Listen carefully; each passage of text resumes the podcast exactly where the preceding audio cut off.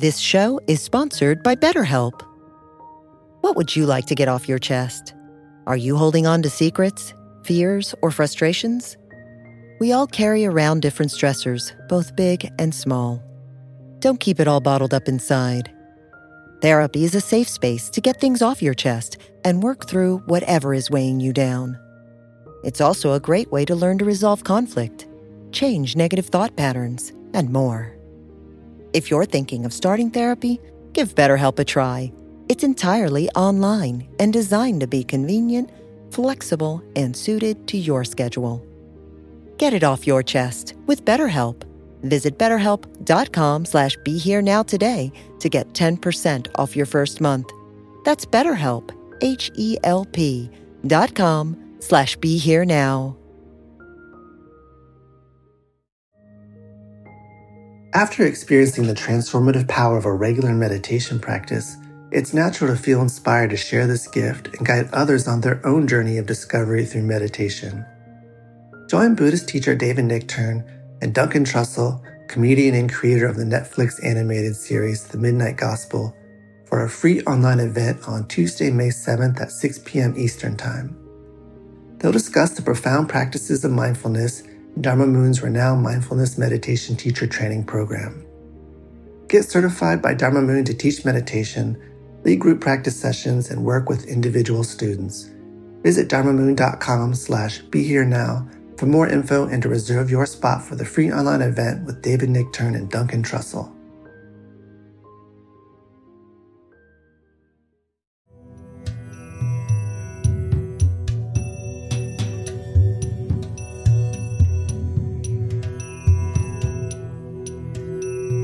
Welcome to Living with Reality, a podcast featuring archived teachings and modern conversations with Dr. Robert Svoboda, brought to you by the Be Here Now Network. Living with Reality explores Ayurveda and other wisdom traditions of India, which Dr. Svoboda has been studying for nearly 50 years. For more information, please visit BeHereNowNetwork.com slash Dr. Svoboda.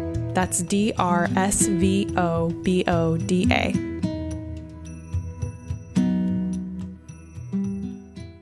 Hello, and welcome to Living with Reality. I'm Paula Crossfield, your host and Dr. Svoboda's media manager. On this episode today, Dr. Svoboda talks all about resilience and uses the life story of Harriet Tubman as an example. We think you'll enjoy this and that it's really pertinent for this time. Before we jump right in, I wanted to let you know that you can check out all of Dr. Svoboda's online courses at drsvoboda.teachable.com. That's D R S V O B O D A. The latest course is called Kundalini, and it's all about how to work safely and effectively with this energy. Dr. Svoboda wrote all about Kundalini in his second Aghora book, all about his relationship with his mentor, the Aghori Vimalananda, and his teachings. We hope you enjoy the course, and here's the episode. Today, I want to talk about a topic that I think is very pertinent to the extremely uncertain times in which we live. And that topic is the principle of resilience. Um, as I often like to do, I took that word resilience, which is a word that I I find very valuable. Um, I often e- equate it to adaptability, and it's a quality that I have um, appreciated in myself when I have been able to be adaptable. It's a quality that I very much respected in my mentor, Vimalananda. And uh, one of the greatest compliments that he gave me, or at least one of the compliments that I felt best about that he gave me was once in passing, he said to someone, I'm never worried about about my Robbie. I'm no I know that even if everything else goes wrong in his life, he will find something to do to keep uh, to keep uh, um, himself uh, moving forward and doing what he knows he wants to do. If he all else fails, uh, he loves to travel and likes to drive. He he can drive a taxi, And I said, Absolutely, that's exactly what I could do. Not only did I feel like I could do it, but I felt like he was so confident that I could somehow figure out a way to uh, continue ahead doing what I, my personal dharma is, following my own path through the world. That that gave me extra confidence to continue to do that. And often, of course, it's very difficult um, to feel like we can move forward, especially this we're we're living nowadays, especially nowadays, because we're we're all of us living in a world that is is quite unsafe in in many ways. Um, the world has always been unsafe, but there have been times when we have been able to feel like it's safer, and often that has made us, many of us, um, um, sort of relax and think that we don't have to continue addressing all of the challenges that we have. Uh, and now it's just becoming much more evident that there just are so many challenges that we have that we're going to have to face them. And sometimes things are not going to be safe, and sometimes things are not going to be um, encouraging us in the way that we think we need to keep moving forward. So, um, so that's where um, that's where that's where I think it's important to understand both the nature of resilience and adaptability, but also uh, understanding that it's quite essential that we apply that quality in the context of right action, and that means right orientation to our own personal path through life, through the reality of the world that we live in, and um, through through whatever we can whatever we can do to try to make things move in a good direction, both for ourselves and and for others. Um, I, I'm very fond of the Sanskrit language, and I often uh, try to find exact translations for uh, English words uh, in Sanskrit so I can understand how those concepts um, uh, manifest themselves differently in, in different languages. Um, and the reality is that some Sanskrit words simply don't have exact uh, equivalents. For example, the word guilt, G U I L T, is a very common word uh, in English, but there is no precise translation for guilt in Sanskrit. There are words that acknowledge that you have done something wrong. There are words to acknowledge that you have to have a sense of responsibility about it. But there's no sense of guilt in the sense of being aware of what you did wrong and holding on to it tenaciously instead of acknowledging, I did this wrong. The karma for that is something I am going to have to pay off but that's in the past. And what I can do now is change what I do so that I am not performing that unwise action. I am now performing wiser actions, and whatever the uh, whatever the reaction that's going to happen as a result of these previous actions, I'm going to somehow have to deal with that, and I'm going to have to move forward and move in the direction that I know is right. So, um, it's the same way with that word resilience, even the word adaptability. There are kind of sort of Sanskrit uh, um, uh, uh, equivalents, but but they're really not commonly used and they're not exact. Um, what there is uh, uh, an exact equivalent for, in fact, more than one exact equivalent for, is the concept of being resolute the concept of being determined, the concept of being um, willing to continue moving forward in the direction that you're going. And of course, this can be used for moving in the right way and the wrong way. And that's why we always have to focus on knowing that we're going in a good way, an unselfish way, a way that will benefit us, but also will benefit um, other people, will benefit, if at all possible, all sentient beings. So um, that there there are many words in Sanskrit for that. There's the word drda, which means firm. There's the word sattvavat, which means you have a clear perspective of what's true and accurate.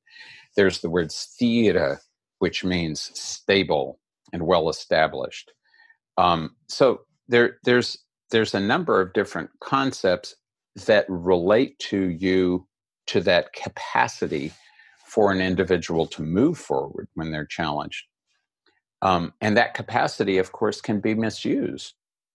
Simply because you are resilient, simply because you're resolute, still does not mean that you're moving in the right direction.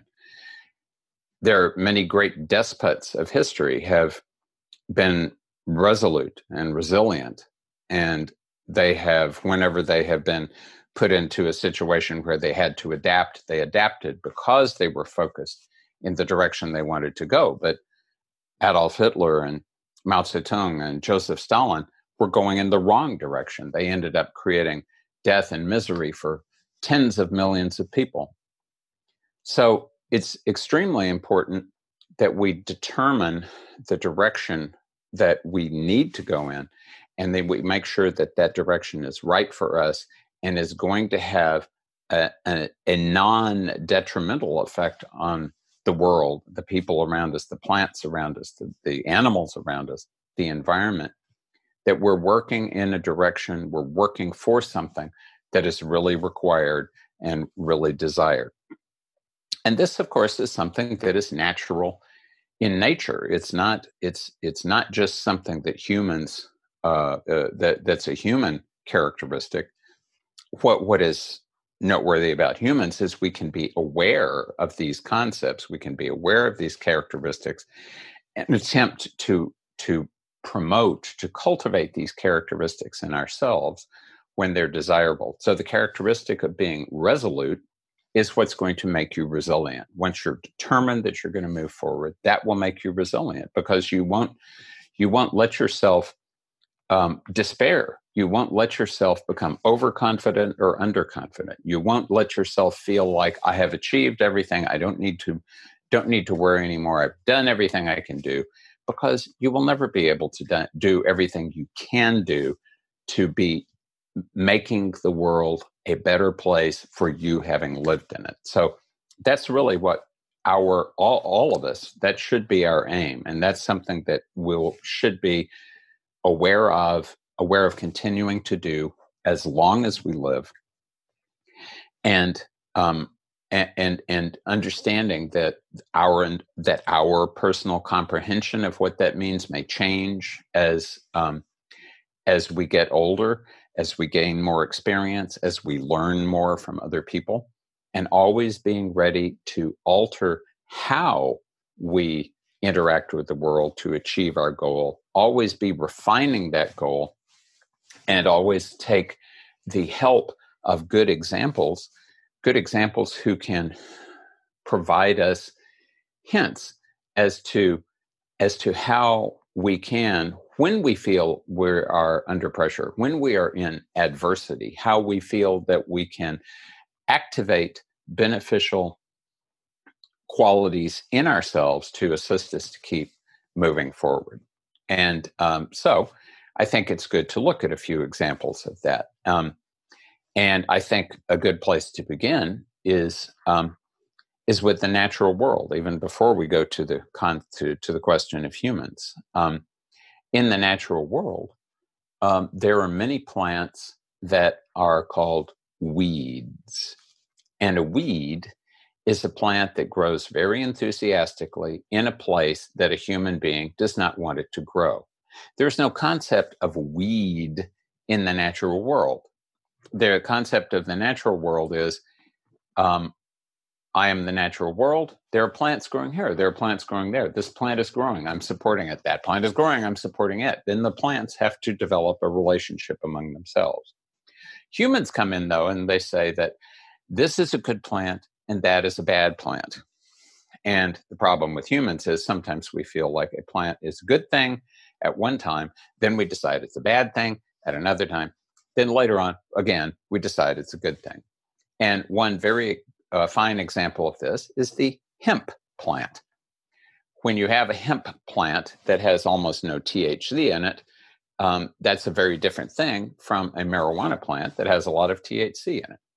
So, back in the Revolutionary War days and afterwards, um, everyone was expected to grow hemp. George Washington was very uh, enthusiastic about making uh, hemp spread uh, in all around in as many directions as possible because its fiber was extremely valuable for making ropes and all kinds of other things.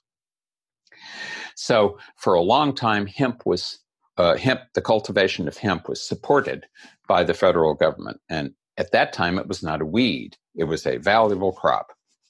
And then, when the war on drugs came in, people decided, in fact, hemp was the devil's weed. It was a terrible thing. We must eradicate it everywhere. It was defoliated. It was hacked down. It was burned. It was um, suppressed as much as it could. But hemp is an enthusiastic plant. And um, we started calling it a weed because, of course, it continued to grow. It, it grows enthusiastically wherever it gets a chance because that's what it does. It likes to grow. And so for a long time, hemp was growing despite human beings. First, in this country, in the U.S., it was growing because of human beings. Then it started growing despite human beings. And now we're back to the point where hemp is good again. We have hemp oil, we have CBD. Again, we have hemp fiber. We can the hemp is a very useful plant. And now suddenly it's gone from being evil back to being good again. So now, of course, it has not been actively developed in a positive way all over all this time because we were trying to suppress it. So fortunately, what's happened is in many places where humans either couldn't get to or didn't bother, the hemp plant continued to grow. It continued to develop. It continued to evolve on its own. And fortunately, because we as humans were not completely effective in our wrong headed resolve, our wrong headed determination to be dictatorial uh, in the context of the external environment. Very fortunately for us, we're now in a situation where we can go to those places where the plant uh, was able to keep growing. We can go to those places, be thankful to the plant, take those seeds, and now again start to support the active growing of hemp now that we've realized again how valuable it is. So the hemp never bothered about our opinion of it. It simply took advantage of wherever it could find a little bit of soil and it sprouted and it moved ahead. It didn't worry. Some places were not safe. That's true. Some places uh, did not encourage it to grow well. Other places encouraged it to grow well. It grew as best it could in every possible place. Um, and of course, uh, that is very much what uh, Jesus was talking about in the parable of the mustard seed. He said to his disciples, "If you had as much faith as one one seed of the mustard plant, you could tell a mountain to move and it would move." And why he said that was because uh, that seed will fall wherever it falls, if it gets the right conditions, it will start to grow. It will actively move ahead and attempt to attempt to express itself in the best possible way, however uh, challenging those conditions may be. Um, in India, um, I see this every time I walk out the door in Bombay because the peepal tree or Ashwatha, the tree under which Lord Buddha became enlightened, grows enthusiastically. Some people, it being a holy tree, nobody calls it a weed, but you will see on the sides of buildings tiny peepal trees growing. They will grow anywhere. And um, it's often the case that if you let them continue to grow, they will eventually tear down the building. I've seen that happen too. So, despite the fact that there's almost no, there's maybe a teaspoonful of dirt on the uh, to begin with in the place where the seed sprouted and start to grow, started to grow, the seed will continue to grow. It will find a little extra dirt. It will wait for water to come to it. It will enjoy the sun, and it will keep moving forward. Um, and this brings me to the human example that I would like to um, uh, bring forward to you this more uh, today, and that is of Harriet Tubman. Harriet Tubman is a name that happily has become um, much better known than it was even when I uh, was um, a child. Uh, when I grew up, there were very few, um, very few examples of um, black people from in American history who were being presented to us as um, good examples. George Washington Carver was one. The name of Harriet Tubman came up, but nobody really talked about her life story, which is very impressive. And I think it's particularly to me, it's very impressive that she has been chosen to replace Andrew Jackson on the $20 bill because Andrew Jackson was also resilient. Andrew Jackson was also resolute, but in my opinion, in mostly the wrong direction. He was very resolute about supporting slavery. He was very resolute about discouraging abolition. He was very resolute about suppressing Native Americans. He fought, um, he stole immense land from the Creek Indians. He fought the Seminole Indians, and of course, he um, initiated the Trail of Tears, exporting um, thousands of natives um, to the West uh, and in with in under horrific conditions with great misery and, and suffering and death. He was resolute. He was moving in the direction he thought was right, and it was very much the wrong direction. Harriet Tubman started out without any of the benefits that Andrew Jackson had. She was born a slave. She started working as a nursemaid when she was five or six. She was beaten regularly. She was beaten and whipped by various masters as a child, as an adolescent. As an adolescent, she suffered a traumatic head wound when an, a white overseer threw a heavy metal weight at another slave and it hit Harriet instead. And she had that the pain and the suffering from that head injury uh, uh, followed her, her and and aggravated her her entire life. But it did cause her to start having strange visions and vivid dreams. And it started to make her think about a different path than the one that her owners and overseers wanted her to follow. So when she was about age 27, she escaped from slavery and she made it to Philadelphia. And she could have simply remained there been a, and and and found a, a, a established a new life for her and lived comfortably but she refused to do that. She insisted to go back and she went back 12 or 13 times. First she brought her family out of slavery then she guided dozens of other people to slavery. She never lost a passenger. She was a uh, conductor on the Underground Railway. They started calling her Moses because she led her people to freedom. And she kept moving people away from slavery because she was resolute. She was focused on what was the right thing to do. And the right thing was to break down the system of slavery.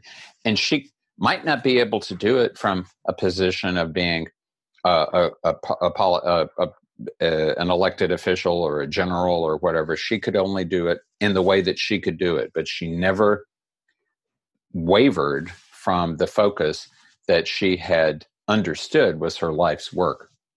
In 1858, she met John Brown, the noted abolitionist, and she helped him plan his 1859 raid on Harper's Ferry, Virginia which in many ways was the, the first battle of the Civil War, well before the Civil War was actually started two years later. Um, she helped recruit supporters for that raid. She continued to focus on freeing slaves. During the Civil War, um, she worked for the Union Army as a cook, as a nurse, and then she became a scout and a spy. She became not only a scout and spy, but the first woman to actually lead an armed expedition in the war.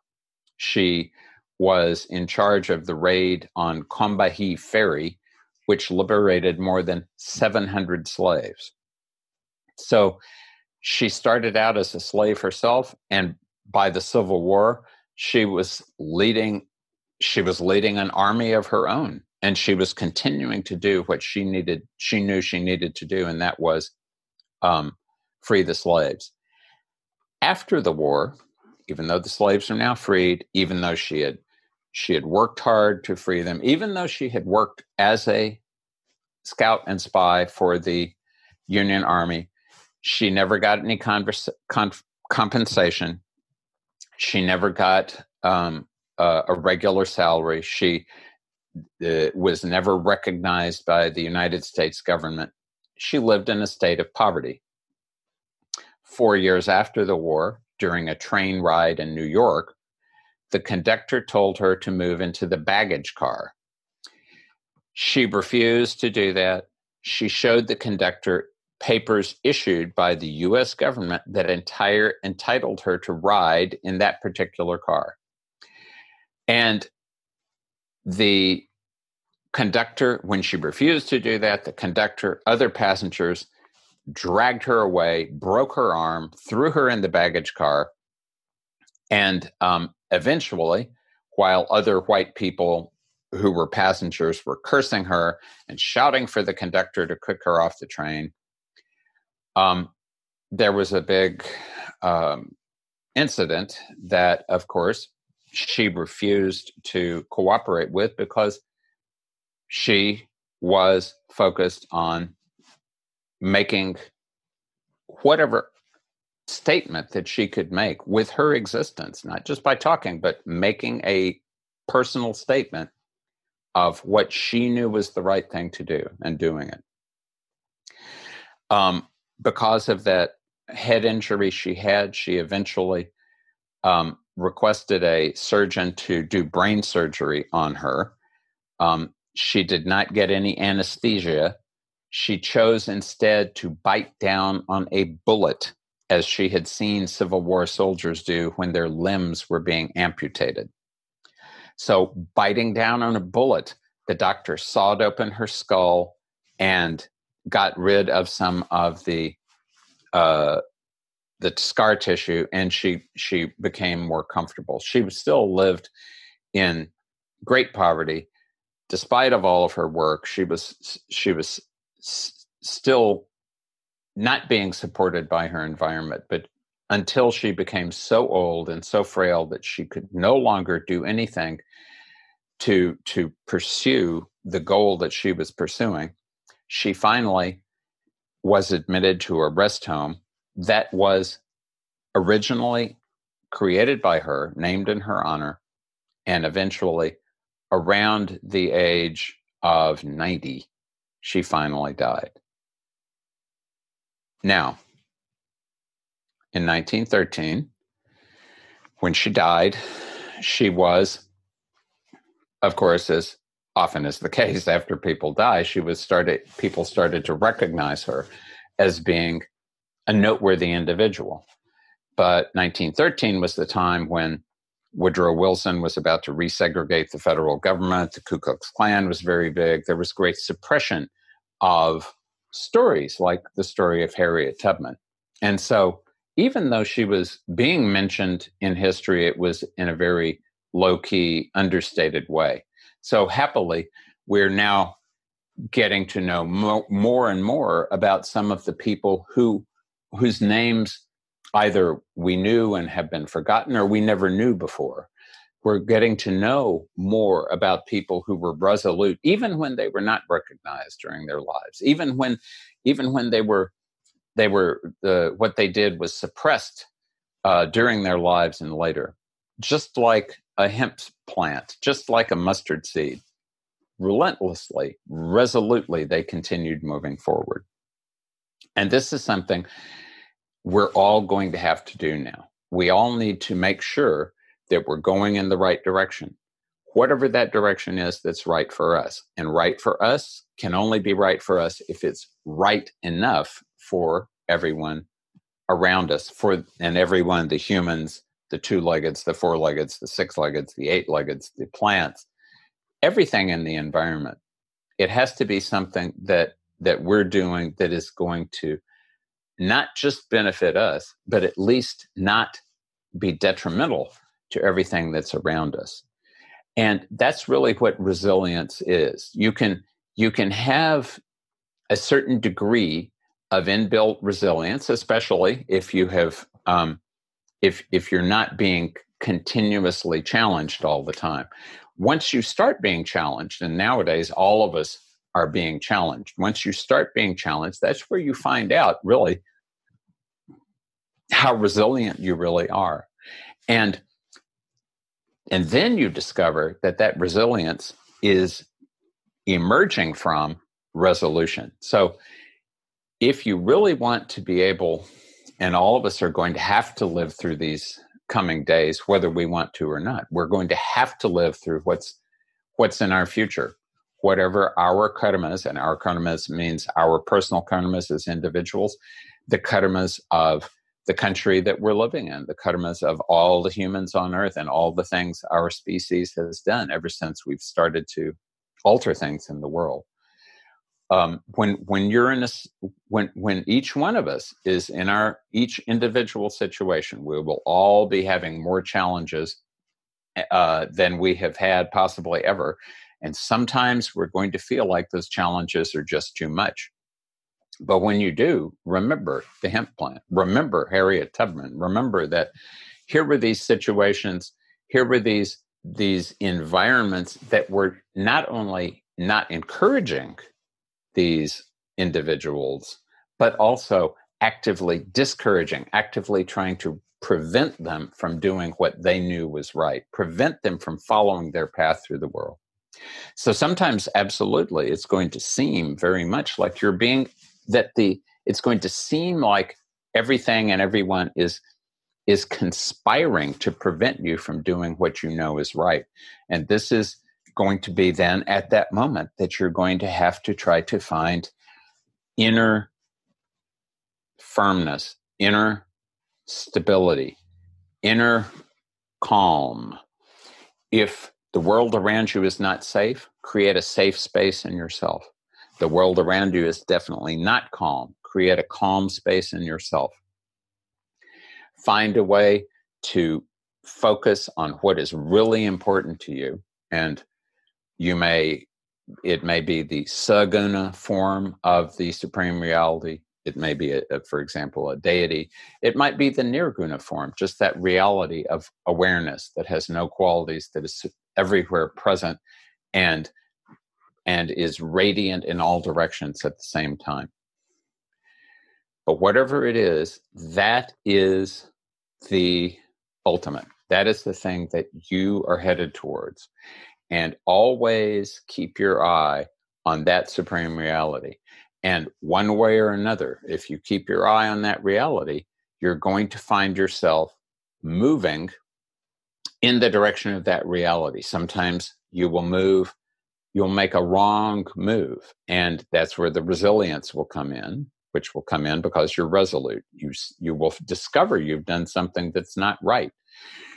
And then you could wallow in guilt and be and be defensive and you could do all kinds of things to focus on what you've done wrong instead of doing that, however, you will be better off remembering that wrong step, keeping it in mind, but not letting it prevent you from then making another step that is right. Acknowledge what you've done wrong, take responsibility for it. And we're all going to be making mistakes. As Vimalananda said, human beings always make mistakes. You should never be embarrassed about making a mistake. What you should do, though, is be very resolute about always making different mistakes. If you always are evaluating carefully what you've done and trying very genuinely to move in that direction that you need to go, first of all, this will assist you to see better what that direction is. It's sometimes it's easiest to see what the right direction is when for some time you go in the wrong direction. So that doesn't mean actively try to go in the wrong direction. That means keep trying to go in the right direction. When you find yourself not going in the right direction, immediately start going in the right direction. Do not fall prey to guilt. Do not get into some kind of complicated head game. And do not forget what you did that was in the wrong direction. But that very fact that you went off the path that you should have been on will give you a new perspective on what that path you should be on is. And that will assist you to continue to move in the right direction. So that's what resilience really is. It's you're moving in the right direction and then you stray from the path. To be resilient, that means you get back onto the path. You fall off the horse, you get back on the horse. You fall off the bicycle, you get back on the bicycle. Every time you fall, you get back up and you continue moving. And um, Rumi, in one of his poems, says, Come, come dance with us, come sing with us, come celebrate the reality of, of, of, the, of the divine. It doesn't matter if you've broken your vows a hundred times. Come, come back and be with us and try again. So that's what resilience is really all about. And that kind of determination, that kind of resolution to keep moving towards the goal is what really is going to get all of us through this upcoming period of challenge that we currently are in and we're going to continue moving through as these next days um, approach and uh, and arrive. So remember your own personal dharma, your path through the world remember the examples of those who have followed their dharma in a positive way. Examine very carefully those who have followed the wrong dharma, thinking it was the right thing to do, and then keep moving forward. Thank you very much and have a blessed day.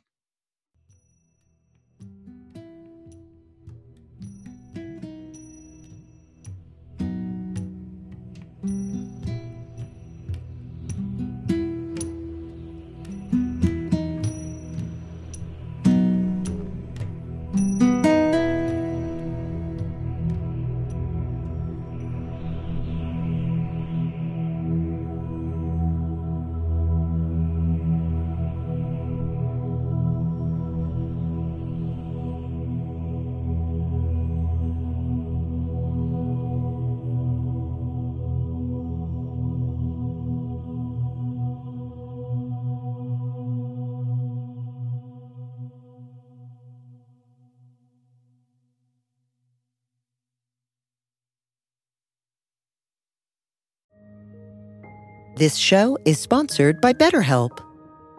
What would you like to get off your chest? Are you holding on to secrets, fears, or frustrations? We all carry around different stressors, both big and small. Don't keep it all bottled up inside. Therapy is a safe space to get things off your chest and work through whatever is weighing you down. It's also a great way to learn to resolve conflict, change negative thought patterns, and more. If you're thinking of starting therapy, give BetterHelp a try. It's entirely online and designed to be convenient, flexible, and suited to your schedule. Get it off your chest with BetterHelp. Visit betterhelp.com slash be here now today to get 10% off your first month. That's BetterHelp, H-E-L-P dot com slash be here now.